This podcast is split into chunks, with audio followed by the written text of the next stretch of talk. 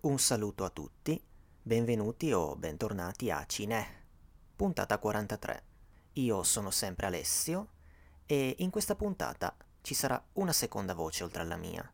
Infatti nella prima parte, per parlare di un film al cinema in queste settimane, ho chiesto aiuto a Boris Schumacher, penna del sito Il Bel Cinema, cui ho chiesto di dire la sua, di spiegare il suo sì al film Piccole donne. Seguirà una consueta seconda parte di podcast in cui cercherò di illustrarvi un film che potete vedere in streaming su una piattaforma in modo legale e gratuito.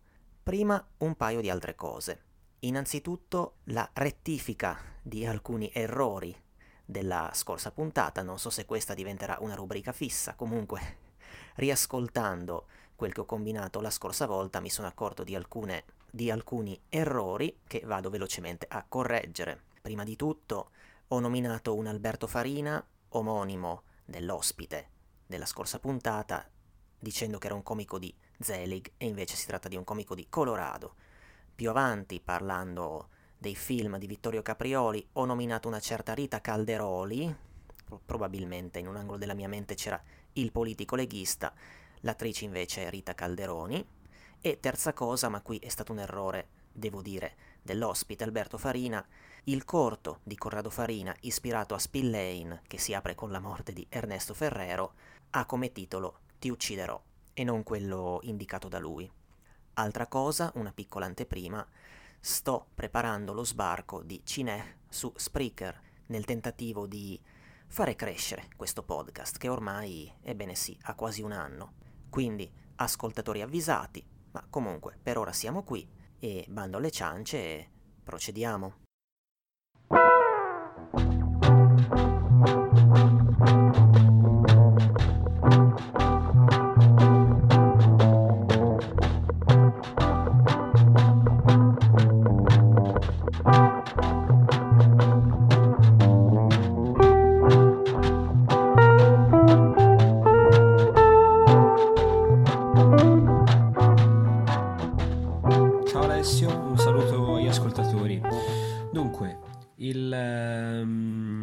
Adattamento di Piccole Donne è il sesto per eh, il grande schermo. Dopo i primi due risalenti all'epoca del cinema muto, abbiamo avuto un adattamento del, filmato nel 1933 da George Cukor, eh, a seguire quello del 49 firmato da Mervyn Leroy e nel 94 quello del, di Gilliam Armstrong seguito appunto da quest'ultimo appena uscito nelle nostre sale, firmato da Greta Gerwig. Eh, la Gerwig aveva esordito eh, in veste di regista nel 2008 insieme a Joe Swanberg in Nights and Weekends, un film che non è uscito nelle nostre sale, dove appunto aveva cofirmato la regia e la sceneggiatura. Dopodiché la Gerwig che ricordiamolo è la musa del uh, cinema indie americano, ha lavorato più volte con quello che poi è divenuto il suo compagno Noah Baumbach, firmando insieme a lui alcune sceneggiature per alcuni suoi film.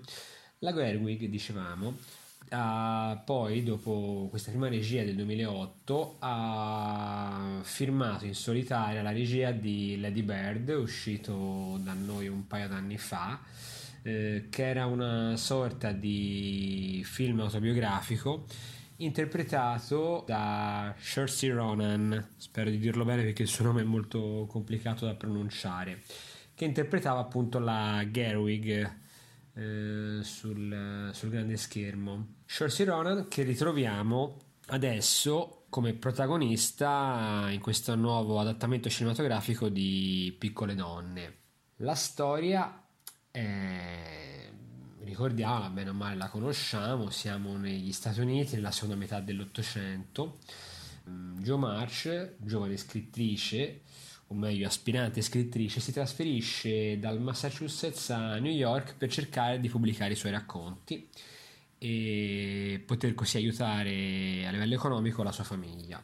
Nel frattempo ripensa agli anni trascorsi insieme alle sue sorelle a Concord, la sua cittadina d'origine, eh, le tre sorelle Meg, Beth eh, e Amy e mm, all'amico e vicino di casa Lori.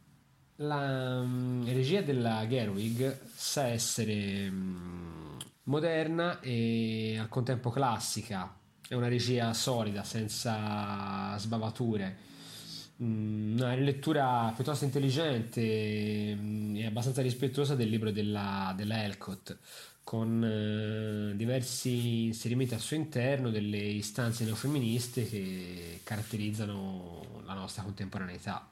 La componente, la matrice letteraria eh, da cui trae origine appunto il film della Gerwig è ben presente mm, ed evidente nel corso del film fino al, all'irrompere dell'elemento metatestuale sul, sul finale con eh, Joe March, che appunto è l'alter ego della scrittrice Louisa May Elcott, con cui appunto ovviamente si identificava la Elcott, che nel romanzo Piccole donne eh, aveva inserito diversi elementi autobiografici, e con cui si identifica anche la, la Gerwig che appunto già, come ho detto prima, nel suo film precedente Lady Bird eh, si identificava con la Ronan chiamata a interpretarla sul grande schermo.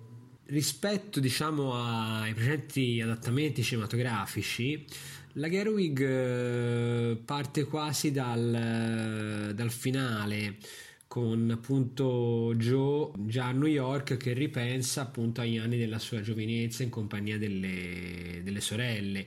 Quindi diciamo ci sono diversi mh, flashback, diversi andirivieni temporali nella, nel corso di tutto il film, specie nella prima parte, che all'inizio rendono un po', un po faticosa la, e meno coinvolgente mh, la narrazione, mh, che risulta un meno fluida. Eh, a differenza della seconda parte dove appunto finalmente il film riesce a decollare eh, sa emozionare, divertire, appassionare e commuovere gli spettatori. La Gerwig ha un cast a disposizione di primissimo piano, oltre alla Ronan come protagonista, le sorelle sono interpretate da Florence Pugh nel ruolo di Amy, che negli ultimi anni è un'attrice in grandissima ascesa, ricordiamo l'ha fatto Midsommar eh, di Ari Aster, horror eh, uscito nelle nostre sale la scorsa estate, aveva, si era messa in luce con eh, Lady Macbeth e ultimamente l'abbiamo vista anche nella miniserie tv eh, tratta da un romanzo di John Le Carré firmata dal grande Park Chan-wook La tamburina in veste di protagonista. La Ronan è perfetta per il ruolo di Joe March, la Ronan che ha, appena 25 anni ma sembra già una veterana del grande schermo, ha fatto già tantissimi film di grande successo come um, Amabili Resti, Peter Jackson, Espiazione, Anna eh, Brooklyn, eh, appunto Lady Bird, sempre della Gerwig. È una Joe March eh, perfetta, personaggio energico, volitivo, determinato a diventare appunto una scrittrice. È una giovane donna libera e padrona del suo destino, una, una, figura di donna abbastanza singolare, piuttosto moderna um, per la seconda metà dell'Ottocento, più vicina alla nostra contemporaneità sicuramente. Amy appunto, l'altra, la sorella, eh, una delle altre sorelle March, è interpretata appunto da Florence Pugh, è fragile, viziata, egoista, gelosa e invidiosa di Joe e del rapporto che ha con Lori, interpretato da Timothy Chalamet, ehm, di cui appunto Amy è innamorata da sempre, a differenza della sorella di Joe che prova per il ragazzo un sentimento di, di pura amicizia. Il legame tra queste due sorelle, tra due delle quattro sorelle, così contrastato, conflittuale, sofferto, è a mio modo di vedere il cuore pulsante del film della Gerwing che è molto brava in fase di sceneggiatura a tratteggiare i due caratteri così diversi, così antitetici. È fortunata poi a ritrovarsi sul set due attrici così profonde e magnetiche. Tra l'altro il film visto in lingua originale eh, si apprezza ancora di più, specie per il peculiare timbro vocale di Florence Pugh piuttosto roco, mm, ha un, um, un timbro vocale molto, molto particolare che rimane impresso Ehm, colpiscono meno le altre due sorelle, più sacrificate sicuramente. Eh, Meg, la, la, più grande delle quattro, la più, forse la più saggia, la più quadrata, è interpretata da Emma Watson, che ricordiamo è venuta fuori con la saga di Harry Potter nel ruolo di Hermione. E anche la piccola e fragile Beth interpretata da Elisa Scanlen è abbastanza sacrificata rispetto alle altre due sorelle. Eh, sempre per il cast eh, per quanto riguarda la madre delle sorelle March e la nonna eh, troviamo rispettivamente Laura Dern e Meryl Streep entrambe molto brave a interpretare questi due piccoli ruoli diciamo.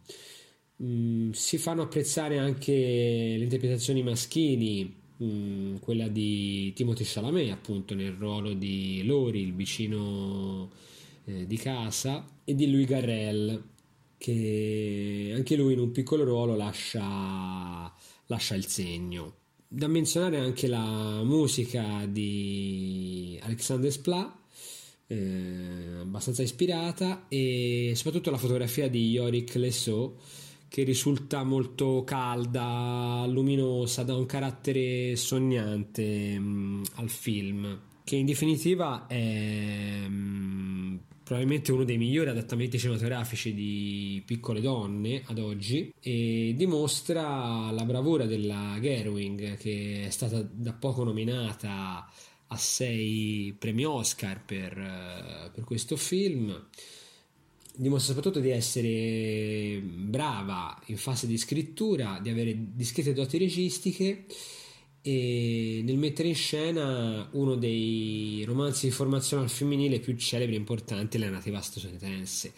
Eh, concludo dicendo che mh, appunto il compagno della Gerwig, Noah Baumbach, i due appunto in passato hanno lavorato più volte insieme, coincidenza vuole che quest'anno la notte degli Oscar eh, si ritrova anche egli protagonista come la Gerwig eh, perché il suo film eh, Marriage Story, storia di un matrimonio, è stato eh, nominato a sei premi Oscar, esattamente lo stesso numero di candidature ha ricevuto la Gerwig con Piccole Donne. Sto lavorando a un romanzo. È la storia della mia vita e di quella delle mie sorelle. Che sia breve e piccante. E la protagonista deve essere sposata entro la fine. Dai, Joe! Voglio fare l'artista a Roma ed essere la più brava pittrice del mondo. Anche tu, Joe, vuoi diventare una scrittrice famosa? Sì, ma è così volgare quando lo dice lei. Le mie ragazze hanno un talento per le monellerie. Beh, ce l'ho anch'io. Loro sono Meg, Amy, Beth e Joe. Ah! Voglio farmi la mia strada nel mondo. Nessuno si fa strada da solo, men che meno una donna. Ti dovrei sposare bene. Ma tu non sei sposata, zia March. Ma che c'entra? Io sono ricca. Joe, vuoi ballare con me? Non posso perché ho bruciato il vestito e Meg mi ha detto di stare ferma così nessuno lo vede. Io ho un'idea per rimediare. Joe, è una causa persa. Sei tu la speranza della famiglia ora? Penso che possiamo decidere chi amare, non è una cosa che capita per caso. Credo che i poeti non siano d'accordo. Possiamo andare via, adesso. Io venderò racconti. Joe. E tu, tu dovresti fare l'attrice, passare la vita sulle scene. Se i miei sogni sono diversi dai tuoi, non vuol dire che non siano importanti. Ted. Ti ho amata da che ti ho conosciuta, Joe, non posso farci niente. Sarebbe un disastro se ci sposassimo. Non sarebbe un disastro. Saremmo infelici. No, sarei un perfetto non santo. Non posso. Una nuova commedia scritta dalla signorina Joe March. Le donne hanno una mente, hanno un'anima e non soltanto un cuore. Io voglio essere il massimo, o niente. Hanno ambizioni, hanno talenti e non soltanto la bellezza. Sono così stanca di sentir dire che l'amore è l'unica cosa per cui è fatta una donna. Sono così stanca di questo.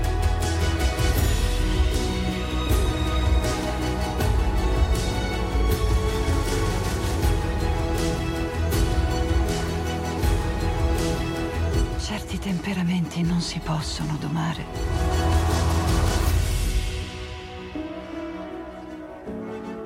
Quindi, chi è che sposa? Dunque, ringrazio ancora Boris e passiamo alla seconda parte di puntata. Questa volta vorrei parlarvi di un film che si intitola L'immagine del desiderio. Titolo originale francese è La femme de chambre du Titanic. Si tratta infatti di una coproduzione, in realtà non ho capito benissimo se prima di tutto francese o spagnola, comunque ci sono di mezzo oltre a questi due paesi anche l'Italia e la Germania, datata 1997 e uscita in alcuni di questi paesi pochi mesi prima del Titanic di James Cameron, mentre da noi si vide qualche mese dopo, nel 1998. Ma la sfortunata nave conta poco nell'immagine del desiderio, non ci saliamo o quasi, come cercherò di illustrarvi dopo. Cominciamo dal cast.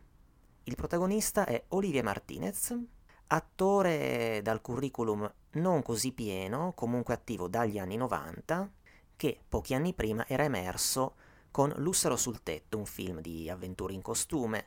Era comparso poi in Prima che sia notte, ma un ruolo in cui potrebbe essere più ricordato, si fa per dire onestamente il film non l'avevo visto, è il suo in Unfaithful, L'amore infedele, questo melò un po' erotico del 2002 con Richard Gere dove, dove Martinez faceva l'amante di Diane Lane.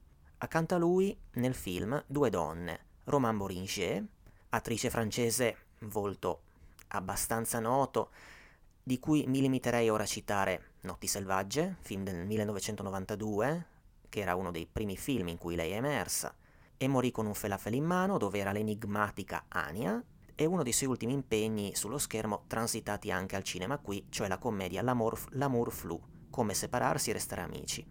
Il terzo lato dello stranissimo triangolo amoroso di protagonisti di questo film è impersonato dall'attrice Aitana Sanchez Gijon, che, pur essendo nata in Italia, ho scoperto, ha iniziato a farsi notare al di fuori della Spagna solo negli anni 90, appunto, con Il profumo del mostro selvatico, un film con Keanu Reeves, è stata poi nel cast, facendo un salto in avanti anche di alcuni film italiani. La si è vista in Io non ho paura di Salvatores, dove era Anna, e apprendo che ha anche partecipato al film Gli Sfiorati. C'è poi nel cast Aldo Maccione, non sto a presentarlo più di tanto, insomma questo brillante attore italiano che ha lavorato fra qui fra il nostro paese e la Francia, di cui ricordo almeno due parti abbastanza simpatiche, quelle in Perdiamoci di vista di Verdone, dove era Antonazzi, e poi la sua presenza in La leggenda di Algione e Jack, una delle sue ultime sortite sul grande schermo, dove era il boss. Nell'immagine del desiderio Maccione compare nella seconda parte circa e direi che è doppiato. Citerei ancora, in un ruolo minore, Enzo Decaro o Decaro, che fa La Croix l'industriale, insomma, il boss del protagonista. Lo cito perché, insomma, è stato soprattutto eh, il terzo del gruppo La Smorfia a suo tempo. Comunque, per parlare di questo film mi puntellerò col volume dedicato al regista da Maurizio Fantoni Minnella ed edito da Gremese, che dedica una manciata di pagine a questo film. L'immagine del desiderio è tratto da un romanzo, La cameriera del Titanic, del 1991, che da noi uscì, se ho ben capito, al tempo dell'uscita del film di cui vi parlo, per la Marsilio. Il film avrebbe dovuto chiamarsi così, ma non era il caso, ha detto il regista, di far pensare a uno sfruttamento del film di Cameron. Tuttavia, forse l'immagine del desiderio ha comunque patito un po' l'effetto Titanic e non positivamente. A riguardo il regista ha dichiarato non sento la passione per il Titanic, però mettercelo, insomma utilizzarlo, era una scusa per raccontare questa bella storia di una donna che scompare. A quanto pare di capire, la trasposizione del romanzo è rispettosa nelle linee di fondo negli elementi essenziali nei loro raccordi, ma non nei particolari. Per esempio, nel libro il personaggio della moglie del protagonista è solo accennato e il tema della gelosia di questa donna ancor meno, ma sulla trama torneremo fra poco. Veniamo appunto al nome di questo regista e co-sceneggiatore del film, che è assai interessante perché a lui si è soliti associare almeno per quanto riguarda la sua produzione degli anni 90 un altro tipo di film. Sto parlando del catalano Bigas Luna, di cui eh, mi sento un po' impreparato a riassumere la filmografia. Ammetto di aver visto soprattutto quasi tutti i suoi film degli anni 90 e non cosa ha fatto prima, comunque andando molto velocemente Luna ha esordito a fine anni 70 con un film intitolato La chiamavano Bilbao. Apprendo che nella sua filmografia tra i titoli meno noti c'è un film girato in America che si intitola Reborn e che si è visto pochissimo, dove c'è Dennis Hopper nella parte di un fanatico predicatore di una setta che utilizza i miracoli come leva per la coercizione collettiva. Ma restando agli anni 80, nell'87 Luna gira L'angoscia, che è il suo horror, un film metacinematografico con un maniaco sullo schermo e un maniaco dentro la sala cinematografica in cui si proietta quel film.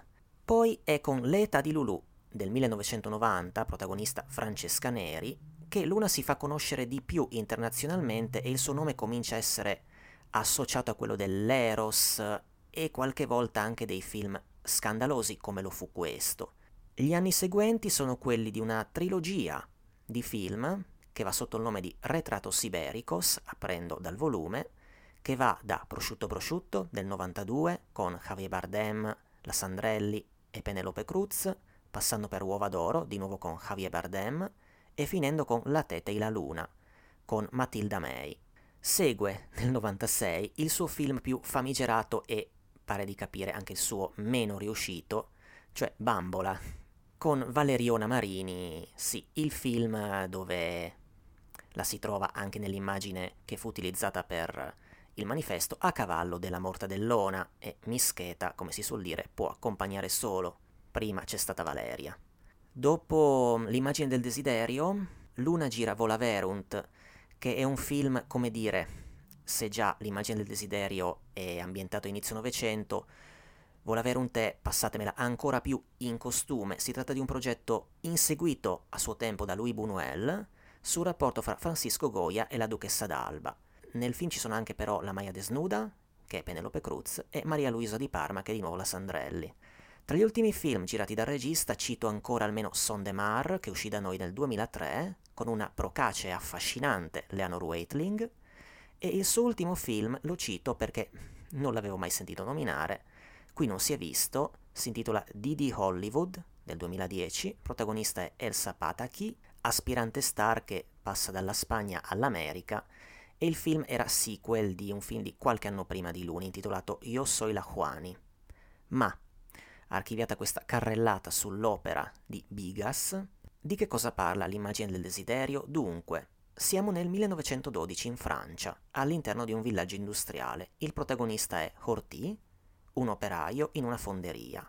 Viene organizzata una gara, non per la prima volta, fra i lavoratori, gara che si svolge, gara composita, prima li vediamo correre con un sacco sulla nuca, poi arrampicarsi per una parete di sabbia.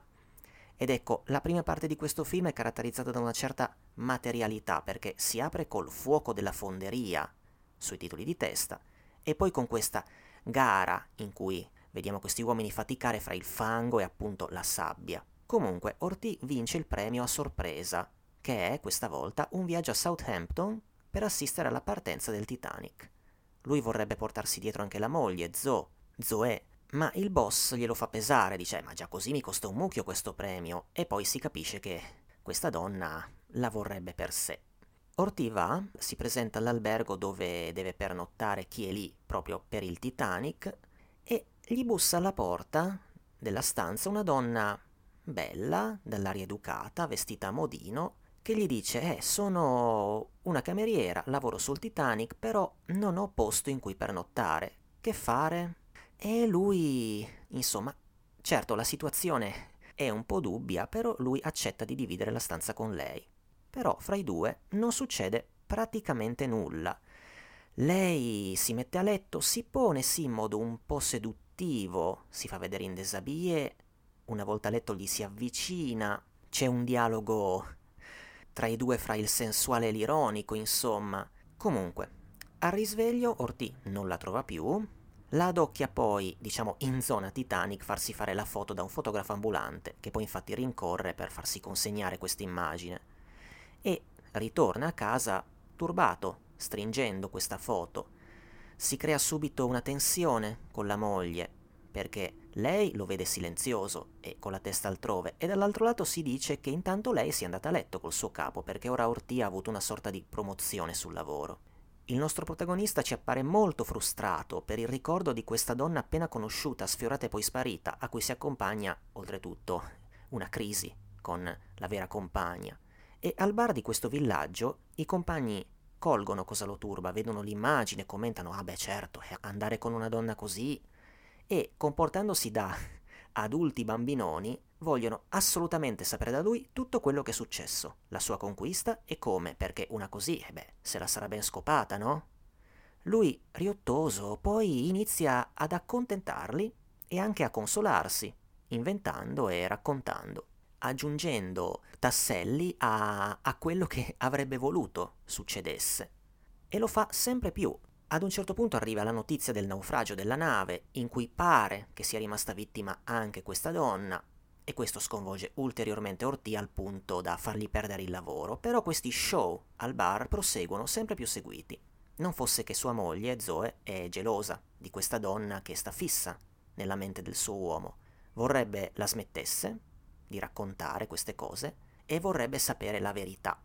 A un certo punto ad assistere a queste serate di Ortiz si presenta tale Zeppe, un uomo di teatro itinerante con un ragazzino appresso. Il personaggio interpretato da Maccione.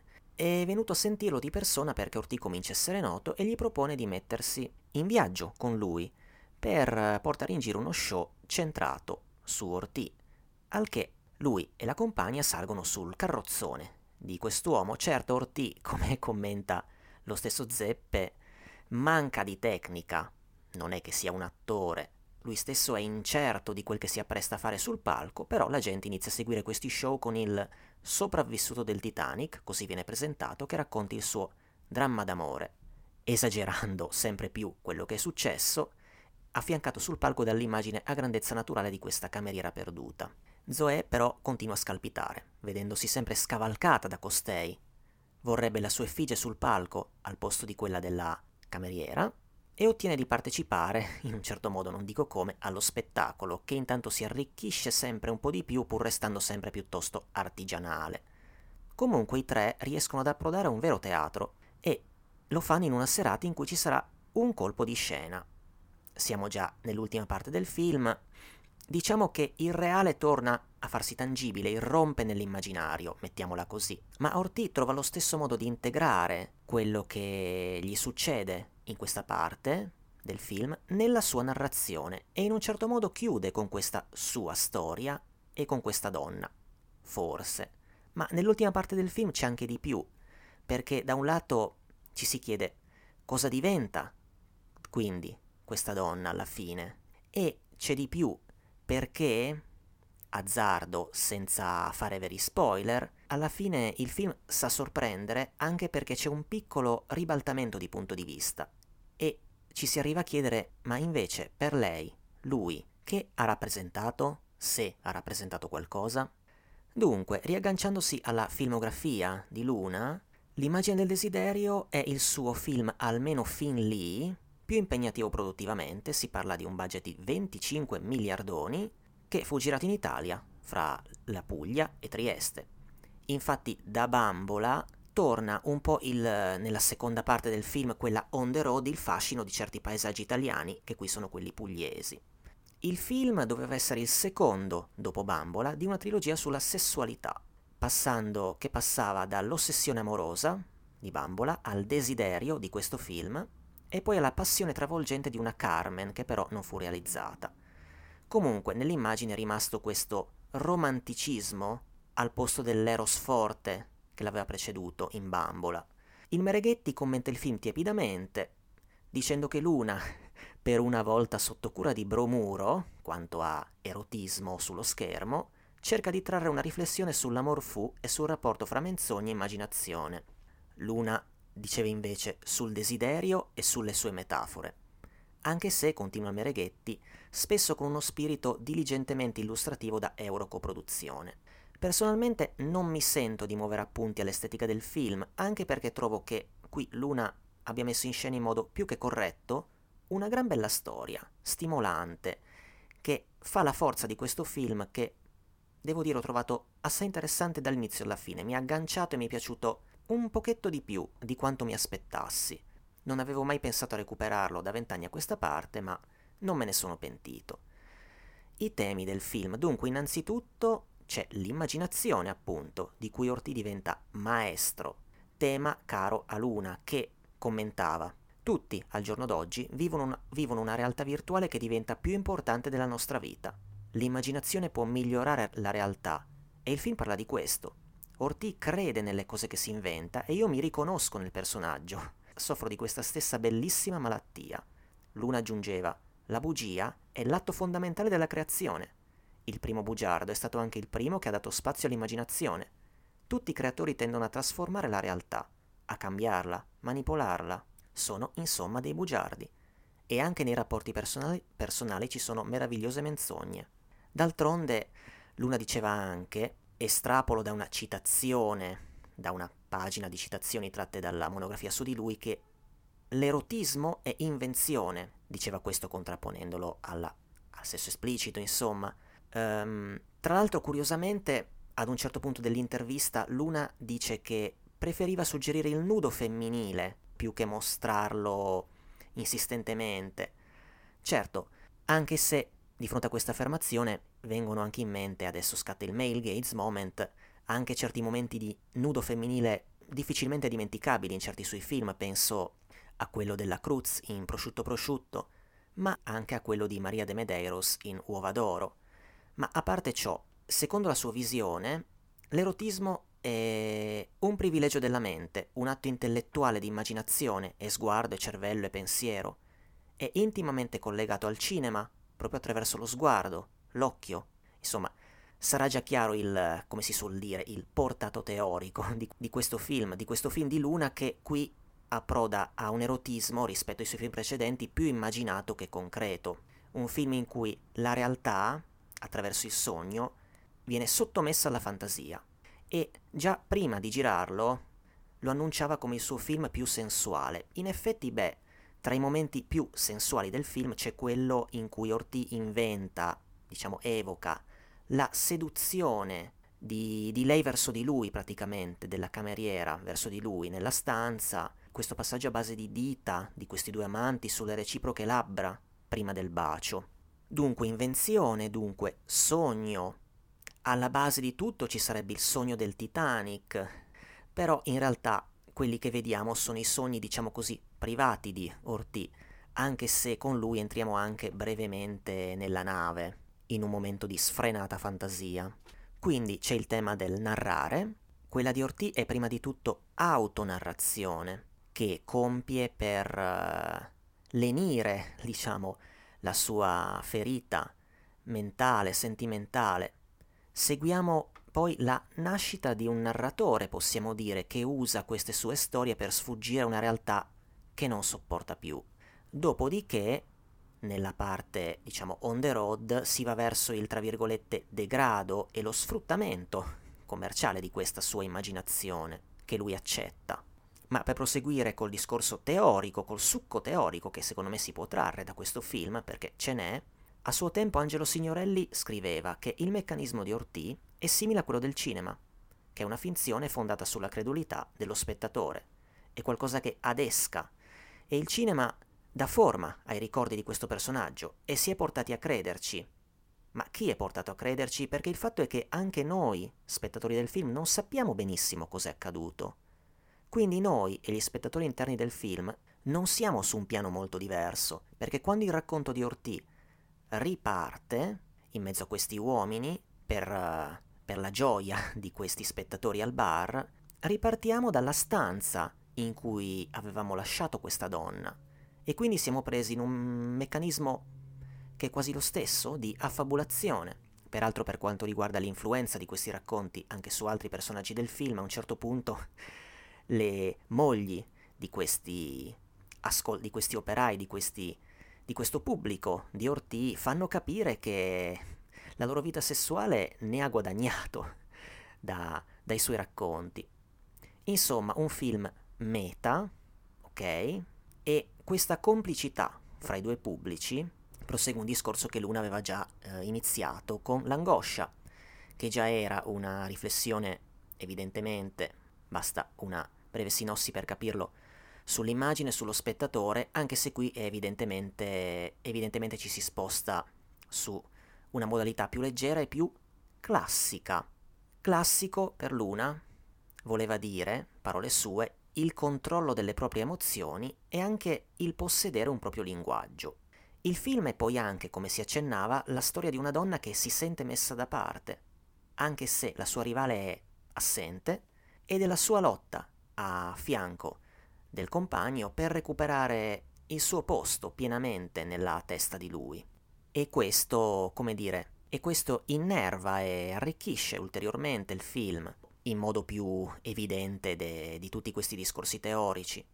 Qualche nota sugli attori. Se Martinez è appropriat- appropriatamente non solo introverso, così è il suo personaggio, ma attonito, come spento, l'attore è poco espressivo, ma è uno di quei casi in cui ha senso che sia così.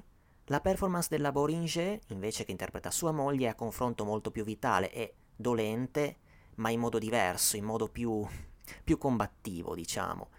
La Gihon, la Gihon, invece, Luna riesce a renderla efficacemente una donna simbolo, quasi la, la, lo sto dicendo in maiuscolo, donna desiderata, a cui allude lo stesso titolo italiano del film. C'è poi una colonna, una colonna sonora, anche lei abbastanza classica e melodrammatica, che non è forse l'aspetto migliore del film, qualche volta può sembrare leggermente esagerata, ma poco importa. Per quanto riguarda qualche aggancio con quanto Luna farà dopo, dico ancora che in Vola Verunt, il suo film successivo, tornerà come protagonista Aitana Sanchez Gihon e anche in Sondemar che citavo prima c'è un Ulisse, così si chiama il personaggio, che la sua donna la seduce attraverso delle storie. Comunque si tratta di un film, direi, affascinante, ispirato, un melodramma assai atipico per romantici e sognatori, che trovate in italiano fino al 26 gennaio su Mediaset Play. E questo era l'immagine del desiderio.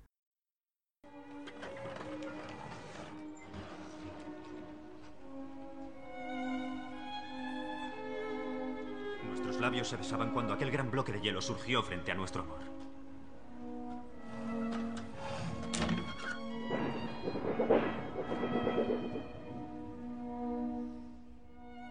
El frío de la muerte.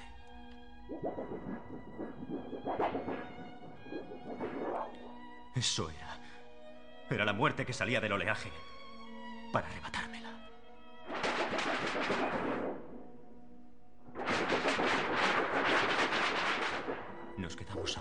Sobre el puente. Mucho tiempo. Hacía frío.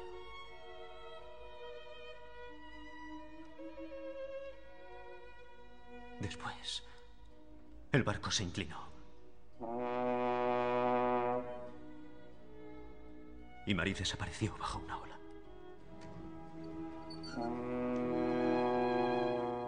En ese momento quise morir y me arrojé a las heladas aguas para beberme el océano. Pero unos brazos me izaron.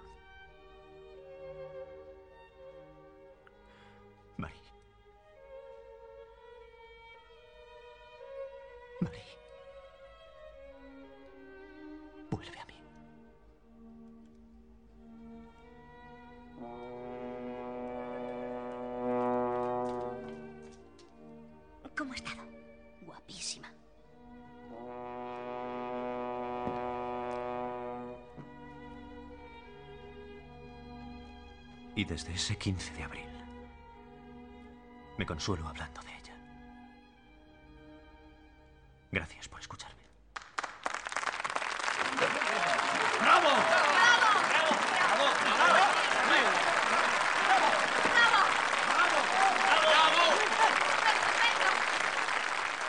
Ok, prima delle consuete informazioni finali, un piccolo spazio pubblicità, si fa per dire cioè come tutti penso sappiate, se seguite un minimo il cinema, i social o i giornali, siamo nei giorni in cui si celebra il centenario della nascita di Federico Fellini. A riguardo c'è una nuova circolazione di molti suoi film, anche in sala. Volevo segnalare in tal senso l'iniziativa del Cinema Ritrovato al Cinema, il ciclo di film distribuiti da Cineteca di Bologna in versione restaurata, che in questi giorni tocca appunto Federico Fellini, di cui vengono proposti 5 film sotto il titolo Fellini 100. La distribuzione è partita il 13 gennaio e andrà avanti per mesi, in alcune città fino a febbraio, mentre in altre si arriverà a maggio. Per quanto riguarda Torino, cito almeno i prossimi appuntamenti, tutti ovviamente al Cinema Massimo. Dal 24 al 28 di questo mese, Lo Sceicco Bianco, l'1 e il 5 febbraio I Vitelloni, il 2 e 15 febbraio La Dolce Vita, il 2 e 7 febbraio 8 e mezzo, l'8 e 11 febbraio Amarcord. In ogni caso, se andate su distribuzione.ilcinemaritrovato.it trovate le schede dei film e la programmazione generale per regioni con città e date. Su Mediaset Play e Rai Play, data la programmazione TV dei relativi canali in questi giorni, stanno confluendo un tot di film di Fellini, ma a riguardo l'intenzione di tornarci un attimo sopra la prossima puntata.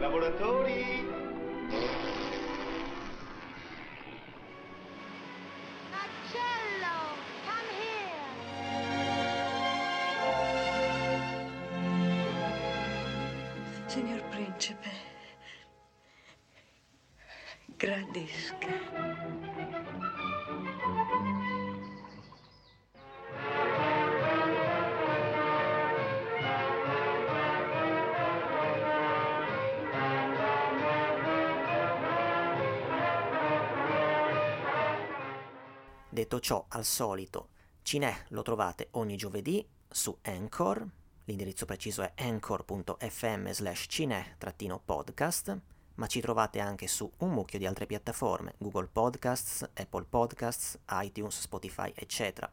Se andate sulla nostra pagina di Anchor, le trovate indicate tutte. Vi inviterei a seguire Cinè almeno su Facebook per aggiornamenti sulle puntate e qualche contenuto in più. In ogni caso, siamo anche su Instagram, siamo su Twitter, siamo più o meno anche su Telegram, nel senso che è il social che utilizzo meno, ma tuttavia potete seguire Cinè anche lì. Se vi piace questo podcast vi invito a continuare a seguirlo e a consigliarlo agli amici più cari e a condividere le puntate sui social. Detto ciò, alla prossima da Alessio e non smettete di immaginare né di desiderare. Il brano che state ascoltando è A Good Days for Gambling di Comico.